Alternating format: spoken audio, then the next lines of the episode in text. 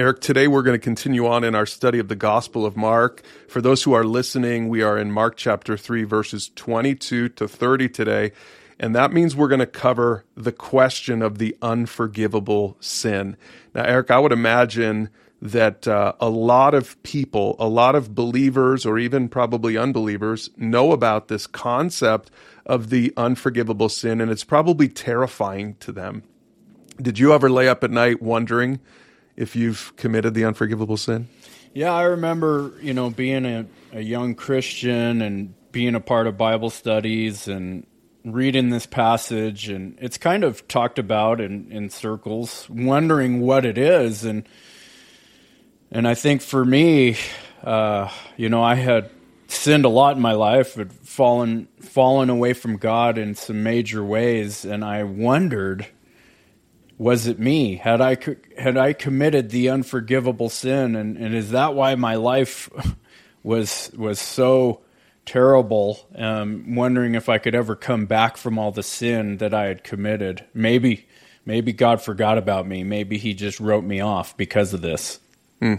Well, we're to answer that question by the end of this podcast. So I encourage people to keep listening. Now we're it's going to take some time to get to the answer. We'll read the text here in just a little bit, but Eric, I think it's good to think about the different types of sin. And there's no, you know, the Bible doesn't actually give us a clear listing of the types of sin. I guess you could say Galatians five. Um, Paul gives us a listing of sin, but churches tend to categorize it even more. And the Catholic Church has been around a long time, so they've got some categories of sin. Uh, I, I, went down a sort of an internet dark hole as I was learning about this. The Baltimore Catechism explains like this. Okay, here we go. The two broadest types of sin are original sin and actual sin. So original sin is the sin inherited through Adam, Romans 5:12. That's a, that's a thing. Original sin's a thing. But then the, the Catholics call it actual sin. Actual sin is when you're when you're sinning in everyday life, and they break that down into two types of sin. And you maybe you've heard of this before, but I never really fully understand this. So the one type I know our Catholic listeners know just what I'm talking about. They call it venial sins. And those are the sins that are slightly wrong. I like that. They're slightly wrong. I don't know how you determine if something's slightly wrong or not Oh, but but here's the idea: is that your a venial sin is slightly wrong, or at least you maybe it's maybe it is serious a serious sin, but you didn't realize that it was a serious sin. So that's venial. And then the mortal sins are sins that are fully like seriously wrong. You commit those sins with full intent.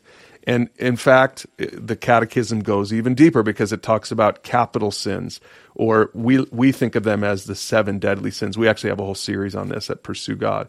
And these are the chief sources of actual sin. And here they are seven deadly sins. Again, this isn't necessarily a biblical list, this is a little bit more like a traditional Catholic list pride, greed, lust, gluttony, anger, envy, and sloth. So basically, um, the Baltimore Catechism says that these seven deadly sins, these capital sins, are the chief sources of all actual sin. And that actual sin breaks down into venial sins or mortal sins.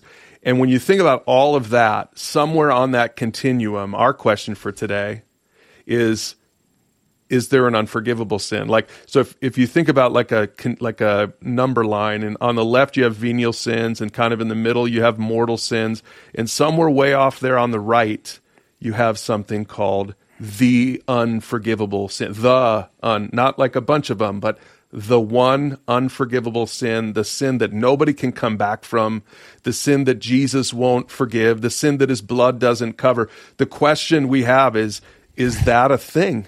Is that a thing? And we're going to answer that today as we get into the text. Maybe, Eric, we're ready now to read the text. Why don't you read it? Mark chapter 3, starting in verse 22, ending in verse 30. But the teachers of the religious law who had arrived from Jerusalem said, He's possessed by Satan, the prince of demons. That's where he gets the power to cast out demons. Jesus called them over and responded with an illustration. How can Satan cast out Satan? He asked. A kingdom divided by civil war will collapse. Similarly, a family splintered by feuding will fall apart. And if Satan is divided and fights against himself, how can he stand? He would never survive. Let me illustrate this further. Who is powerful enough to enter the house of a strong man and plunder his goods? Only someone even stronger, someone who could tie him up and then plunder his house. I tell you the truth, all sin and blasphemy can be forgiven, but anyone who blasphemes the Holy Spirit will never be forgiven.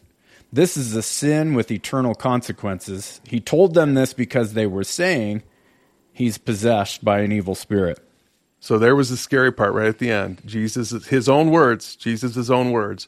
I tell you the truth, all sin and blasphemy can be forgiven. So think about, again, how the Catholics categorize sin, again, which isn't necessarily biblical, but it's good to think about, you know, there's probably a continuum of sin. And what Jesus is saying is all sin and blasphemy can forgive, be forgiven, but anyone who blasphemes the Holy Spirit, will never be forgiven. This is a sin with eternal consequences. So it seems at face at face value that Jesus is saying there is such a thing as the unforgivable sin. And again, to understand it, Eric, we probably need to start by unpacking the beginning of this passage, which starts this whole thing, where these teachers of religious law come to Jesus and they make an accusation against Jesus. And here's the accusation they said, Jesus is possessed by Satan, and that's where he gets the power to cast out demons.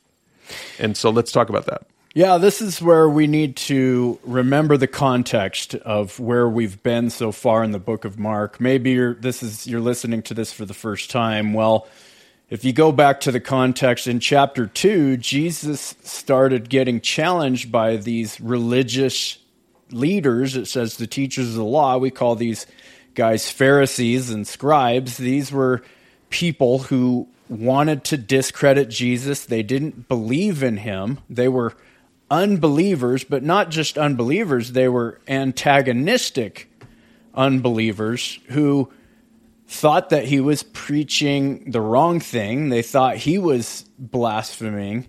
Um, they couldn't deny his power because all the way up until this point, we've seen Jesus perform so many different miracles. He's cast out demons. And so, so they can't say that he doesn't have any power or he's just a nobody. So what they are saying is, no, he's doing it out of the power of Satan, you know, because they believe Satan to have some power. And, and this is just, you know, really ridiculous if you think about it. They don't have an argument. And so they'll say anything that oftentimes we see this, right, in, in debates or arguments with people is if they don't have a rational or a logical argument, they'll just start saying anything and, and basically being dishonoring and disrespectful. That's that's kind of one of the first things that I see out of this. Yeah, and then Jesus, I think you're right. I think we we probably could spend the next hour talking about the crazy accusations, and there's some craziness out there. Some of the things that atheists might say mm-hmm. and how they might accuse Jesus, or maybe if you're trying to share your faith with somebody at work or at school, maybe you've come up against some of these kinds of arguments that just don't even make logical sense. And so Jesus really responds with two very logical counters. The, fir- the first thing he says is that just doesn't even make sense because Satan wouldn't fight him against himself, right? It's that famous, I think Abraham Lincoln quotes it a nation divided against itself won't stand. And so he says, like, I'm casting out demons in the name of Satan so the first thing Jesus says is that just doesn't even make sense logically. Yeah, I think there's also some underlying truths to be said about this. Um, when Jesus is speaking, he's he's almost judging them with this illustration. He first starts with a, uh, you know, uh, talking about a nation or a kingdom divided against itself wouldn't stand, and then he moves to a household or a family um, divided against itself won't stand. And I think Jesus maybe, you know, he never says anything that doesn't have great meaning to it. I think uh, we can see that he's probably saying this in judgment to them that, you know, the nation. The nation of Israel, but just by you saying this, being the, the leaders of the nation of Israel, you are a nation divided and you aren't going to be able to stand. You, you, you're a nation of unbelievers, and really that's what Jesus has come to correct. But they just don't get it. They don't. They don't understand. Um, and and it's interesting to think about again, maybe a practical application about a family. A family divided against itself doesn't stand. Next week, we're going to get into this idea of of when your family doesn't believe. When your family doesn't believe, how that makes it hard. Uh, so please stick around for that. But we're still talking about in this one how ridiculous it is that that they're claiming Satan is is warring against himself so he can do these miracles in front of people and and Jesus is just saying, "Come on, man. Are you serious?" and then okay, and then Jesus illustrates it even further. Okay, so the first illustration to refute this ridiculous claim of the teachers of the law, the first illustration is about a kingdom divided, a family divided. But then he makes an even, in my book, Eric, an even more interesting point because then he says, let me illustrate it further. And he, and he starts talking about a strong man. You know, mm. who is powerful enough to enter the house of a strong man and plunder his goods? So really, if we're, if we're kind of mapping out this illustration, he's basically saying that Satan is the strong man, and he says only someone even stronger could tie him up and plunder his house. And again, we, when we read this with the power of hindsight, we re, we think that Jesus is talking about Satan versus Jesus, Satan's strength, Satan's power versus the power and the strength of Jesus. Basically, that Satan is strong. I think it's important for people to hear that. You know, we're talking about sin. And and spoiler alert, we're not going to end up in this episode saying sin is no big deal and sin has no power over you. No, actually, Satan is strong, sin is strong, it can destroy lives, it has destroyed lives. But what Jesus is saying is that he's stronger. He's stronger than Satan. Yeah, and and let's talk about that for a second. You know, Satan is the author of of sin. He's the one who sinned. The Bible says he was sinning from the beginning. He was he was cast out of heaven because the sin of pride. Um, and then he comes down to earth to tempt human beings to sin. And now Jesus is on the earth 2,000 years ago in the book of Mark. What he's recounting is Jesus has come to, to change that. He's come to take away the power of Satan because, you know, they're talking about Jesus casting out demons. Well, it's ridiculous that that Jesus would be doing it by the power of Satan. Jesus is doing it by the power of God, the Holy Spirit. He's casting out demons to reclaim the earth in which God created when it said in Genesis, you know, everything is good. He created everything good until the fall of human beings, which made this world sinful. Now, you know, evil is is running rampant in the earth and and Jesus is basically saying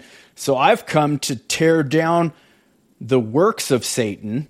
And basically, these guys are unknowingly in Satan's camp because they don't understand why Jesus came in the first place. And so he gives them this little parable when it says only a strong a, a man stronger could tie him up and plunder his house. What is Jesus saying? He's saying I've come as that stronger man. I am stronger than even the powerful fallen angel, whom, by the way, humans should not try to fight Satan in their own power. They can't do it. We don't we, we shouldn't be trying to pick fights with Satan and demons, you know, thinking that we're going to win. No, Jesus came because he's the stronger man. He is God himself, not a not a created being, not even an angel. He is God himself and he's come with the power to bind up Satan once and for all and he's going to do it as he completes his mission, the whole thing that that Mark is recounting here. Yeah, some people get the idea that Satan and Jesus are sort of like equal but opposite forces. And that that could not be further from the truth. Jesus is stronger than Satan because he created Satan. Jesus is creator, Satan is a creature. Satan was created an angel and, and then he fell. Um, he tried to usurp God's authority and he couldn't because he's a creature. He's not he's not he is no Satan is no more on the same level with Jesus than we are. Like we're created beings, we're finite, Jesus is infinite. Jesus is fully God. And so I think number 1 it's important to understand that that Jesus is stronger than Satan because of that. But really, number two, that Jesus is stronger than Satan because he's empowered by the Holy Spirit in his earthly life.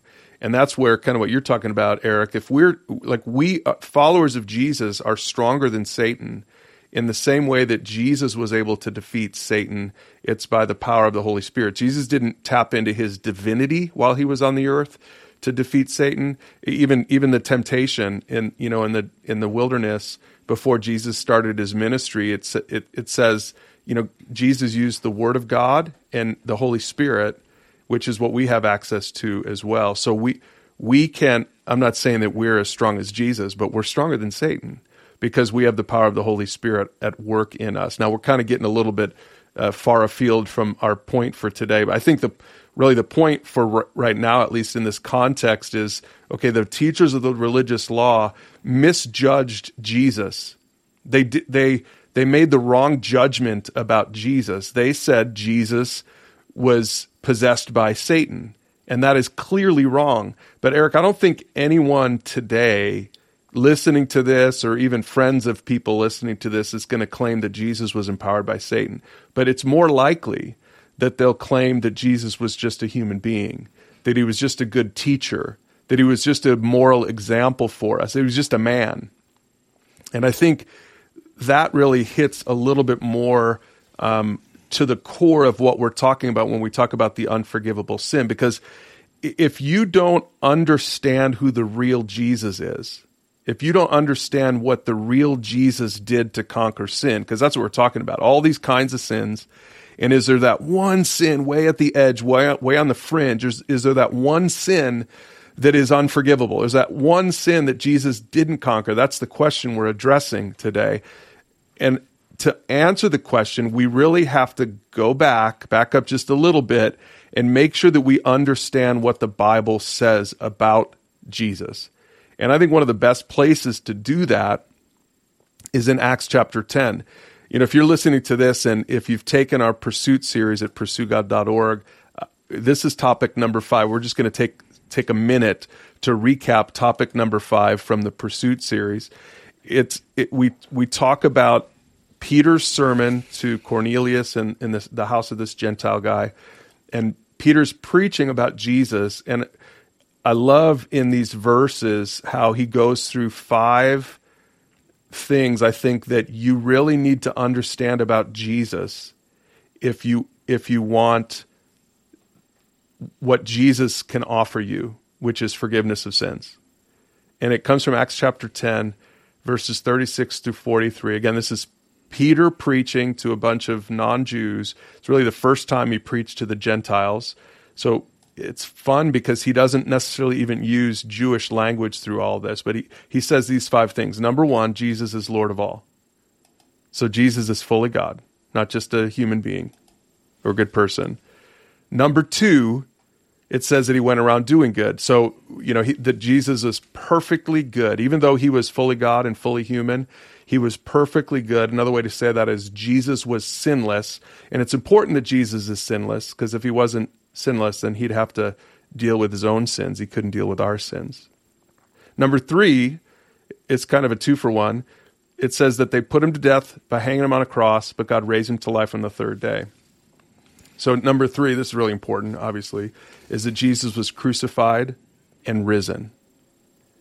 And then number four, and this is this kind of hits on what we're talking about today, is number four is that that that Jesus is the one appointed by God to be judge of all. So, in other words, that Jesus actually will judge us for our sins, which again is scary when you think about the list of sins. And is there one that's way out there on the edge that's unforgivable? So, number so number four, Peter says that Jesus will judge us. Which Eric, there's not a lot of you don't hear that a lot in church these days. That G, that Jesus will judge. That there's judgment coming for you. Mm-hmm. But but there is judgment coming for us, and we could die in our sins. But here's the fifth thing that Peter says in his sermon. Says, Everyone who believes in Jesus will have their sins forgiven through his name. You know, I love that it ends on that positive, powerful note is that your sins can be forgiven through the name of Jesus. Okay, so all of that tells us who Jesus is, the real Jesus. Remember, the, the teachers of the law got it wrong. They, they were claiming ridiculously that Jesus was possessed by Satan. Peter tells us no, here's what's true about Jesus He's God, He's fully God, He's perfectly sinless. He died and was raised from the dead. He's the judge of all. Like He has the power and authority to judge us for our sins. But number five is that by believing in His name, we can be forgiven through His name of our sins. That's who Jesus is. Yeah, and it's important as we think about this passage we're walking through. Jesus has been revealing, I mean, all through the book of Mark, who he really is. He's the Son of God, he's the Messiah, he's the one to come to fulfill the Old Testament, he's the one who is coming to save people from their sins, to, to, to get rid of the burdensome duties of the law, and ultimately to defeat Satan and all that he has done in trying to destroy humanity and and the creation of God and and so it's important to remember that Jesus is stronger than Satan and he demonstrated that on the cross. That's where Mark is headed to. We're, you know, so we're we're we're in an eyewitness account of Jesus' life, but but if you know anything about Jesus, you know, Easter, uh, Good mm-hmm. Friday, and and and Sunday, the resurrection. It's all leading to Jesus dying on the cross, becoming the sacrifice for our sins. And so, when we're talking about the sins and how many sins does Jesus forgive, and and and how much power does he have over Satan? Colossians two says it like this in verse 13 through 15. It says, You were dead because of your sins and because of your sinful nature was not yet cut away.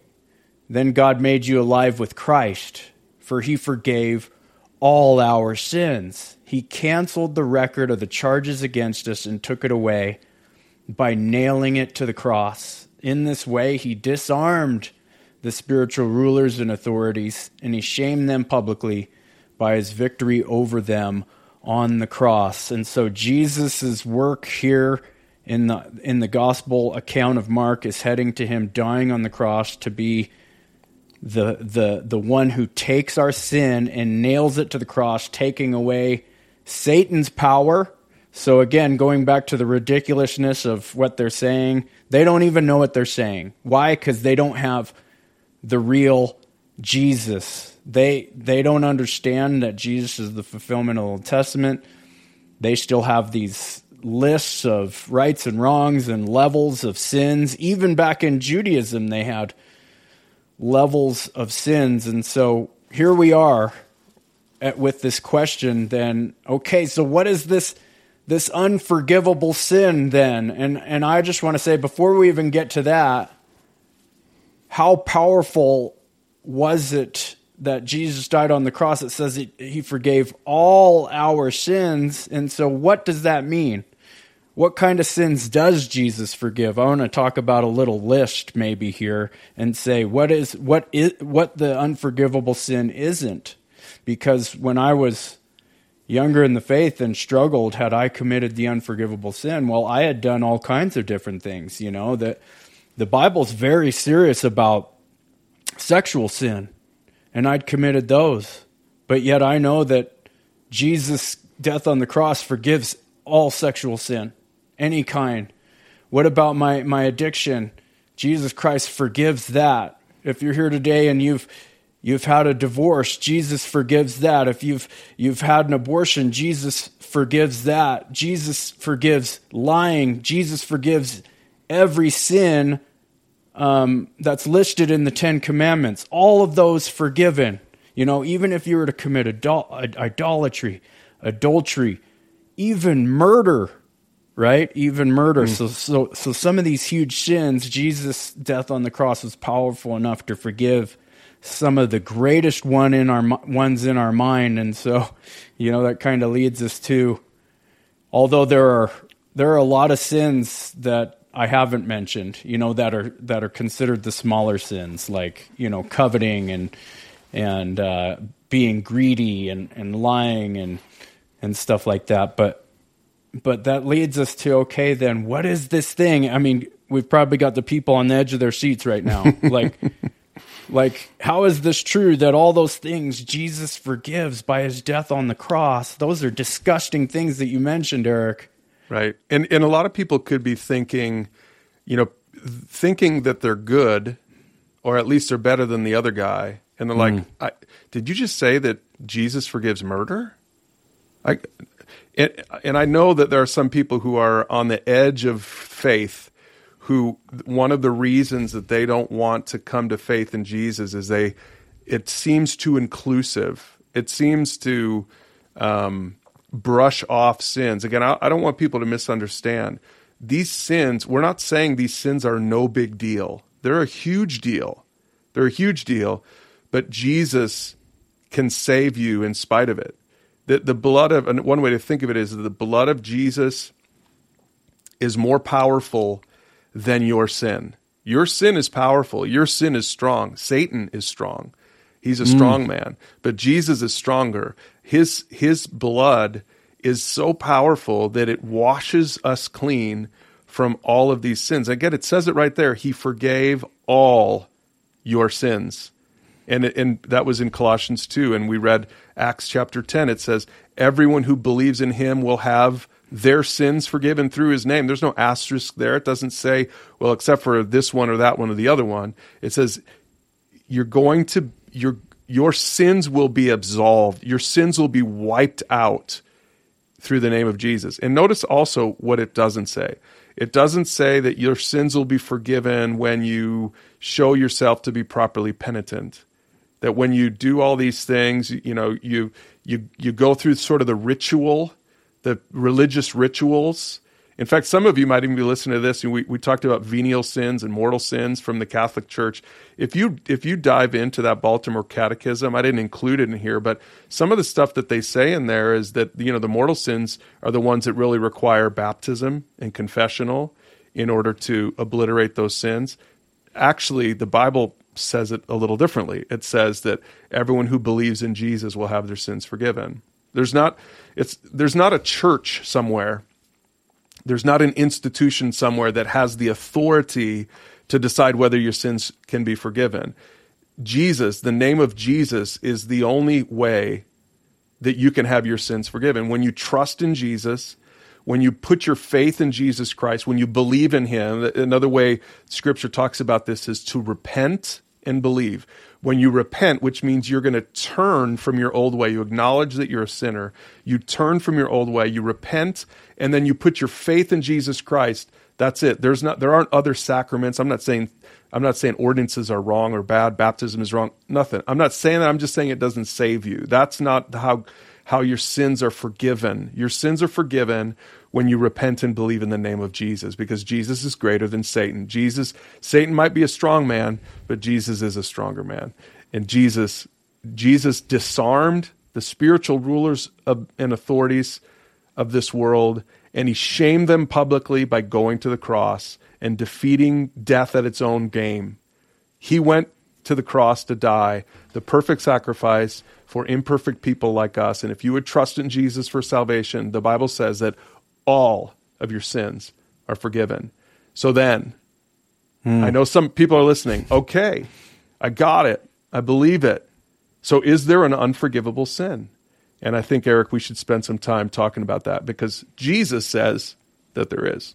Yeah, so let's read that last portion of the, our text where Jesus says, I tell you the truth, all sin and blasphemy can be forgiven but anyone who blasphemes the Holy Spirit will never be forgiven.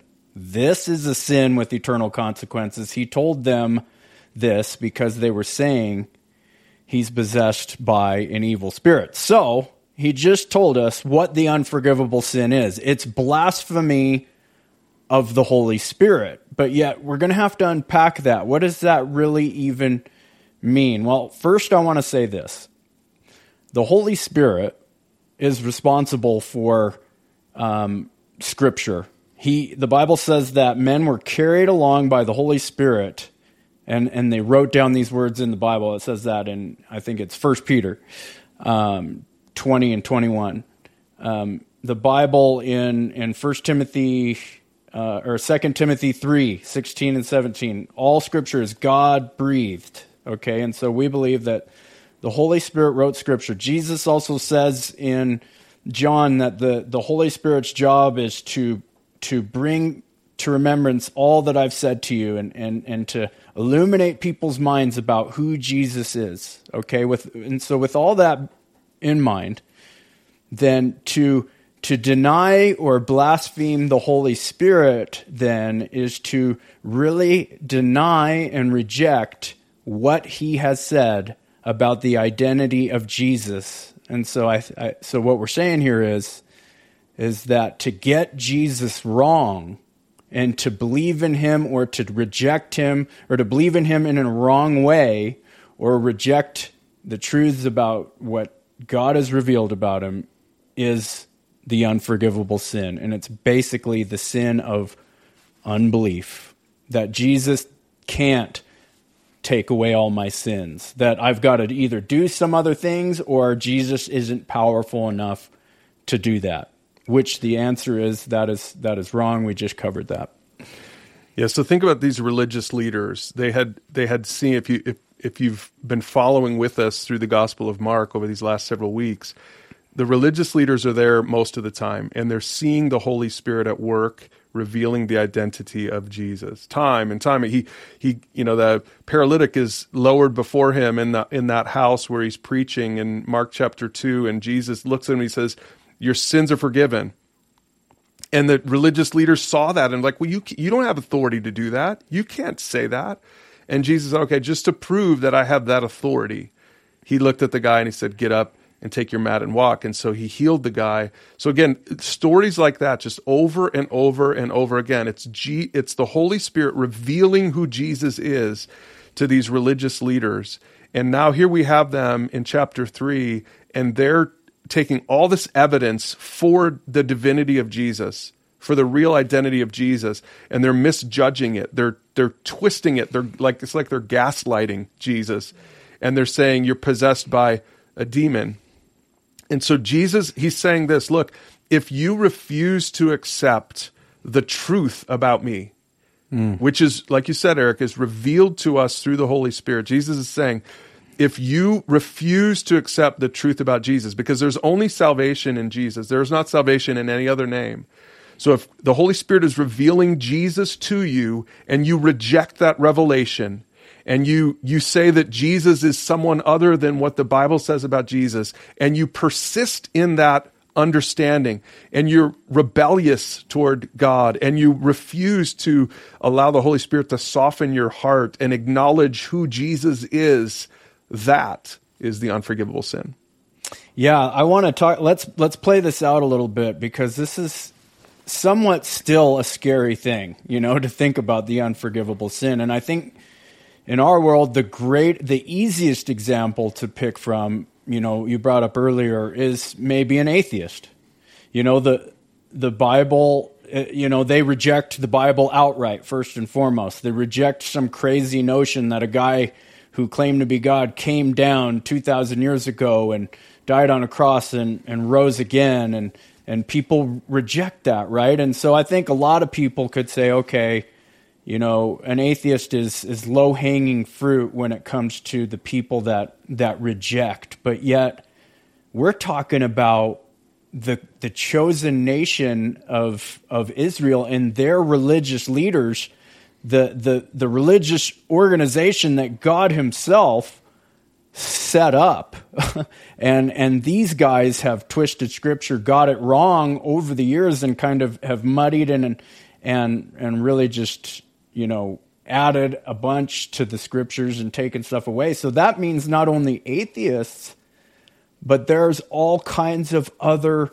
religions out there that claim to have the right Jesus, that can be guilty of this sin as well. And that is what scares me. And that's what breaks my heart for the people around me and the, fam- the, the family members of the people that come to our churches is that we're all, we're all kind of broken and hurt because we know who Jesus is, but yet they don't. They haven't grasped it yet. Many of them have, have rejected it, and we, we, we worry uh, are they ever going to get this? And, and that is why we must walk through these scriptures and teach them about who Jesus truly is, because this is the way, this is the method through which the Holy Spirit designed for people to to have their stony hearts turned to flesh. You know, if you go back to Ezekiel 36 26, God said, you know, there's going to be a day coming when when it won't just be outward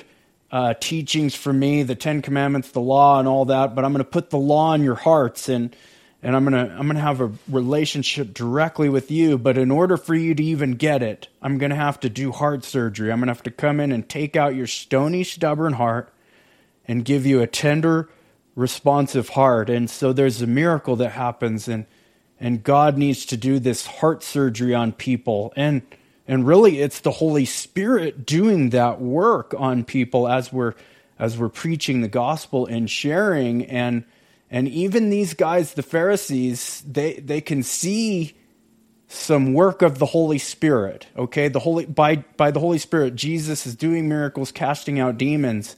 And what they're doing is they're rejecting that, that general, that call from God, that, that movement of the Holy Spirit, and they're saying, nope, that's not the Spirit, that's Satan. And therefore, that's why it's called the blasphemy of the Holy Spirit, because they're rejecting his regenerating work to give them to even the ability to, to see who Jesus tru- truly is. So, Eric, what would you say to the person who's listened to this whole thing and okay so they're saying okay i, I get it. I, I think i understand what you're saying is the unforgivable sin is misjudging jesus and refusing refusing to acknowledge his true identity because there's salvation only in christ. And therefore if you if you reject jesus that's another way to say it if you reject jesus till you die.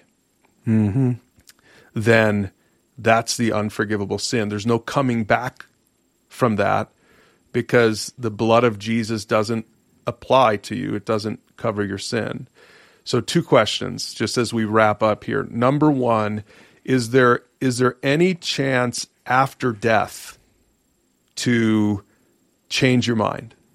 Is there a mulligan when it comes to this kind of thing? No, and and Hebrews nine fourteen says it's appointed unto man once to die, and and then the judgment. And so many other religions have developed some kind of second chance in order to not fully embrace the truth about Jesus's full uh, propitiation, which is his his sacrifice on the cross that ex- is exchanged with us, that to not accept that it's by Jesus alone that we're saved, and many other religions have added like a, you know, a uh, a waiting place where where somehow they can work off their sins or other people can pay for their sins in this life and it applies to them. But that that is not the truth. There is no second chance Okay, so then here's my last question for the day. You know, if someone's out there listening and they're they've put their faith in Jesus, but they are wondering, kind of like you were at the beginning of this, they were they're wondering, could I possibly have committed the unforgivable sin? I'm not sure if I've ever blasphemed the Holy Spirit. What would you say to the person who is genuinely fearful that maybe they've crossed that line. They've said something about Jesus' identity, maybe you know, maybe earlier in their life or whatever, and they wonder, could I possibly have committed the unforgivable sin and I'm not really saved? Well, if we go back to scripture, you know, some of the verses we read about him forgiving all of our sins even in this verse, it says, I tell you the truth, all sin and blasphemy can be forgiven. And so it's not too late if you have had a wrong view about Jesus or you've rejected it or you've called it foolishness. It's not too late if you still feel the call and the tug of the Holy Spirit on your heart. When you hear this and you're moved by it and you want to repent and believe in Jesus Christ, that's the sign that it is not too late. The sign that it's too late is that your heart won't allow you to repent and believe. Yeah, I agree with that. If you're listening to this and you have that, that's what you were talking about, Eric, is that tender, responsive heart. To me, even just asking the question is a great sign mm. that you have a tender, responsive heart toward God. So I would say if you're asking the question, you shouldn't lay up awake at night wondering if you've committed the unforgivable sin. Trust in Jesus for salvation. Trust that what he did on the cross is more powerful than what you've done in your past. Trust that salvation is only through Jesus because Jesus conquered sin and death, and you don't have to worry about the unforgivable sin if you come to Him with that kind of an attitude. Now, if you want to talk about this with your family or your small group or your mentor, you can find all this at pursuegod.org forward slash Mark. Again, this is part of our Mark series. It's a great series to use in your small group or in family devotionals or one on one with your mentor. Make sure to join us next week as we continue to go through Mark chapter 3.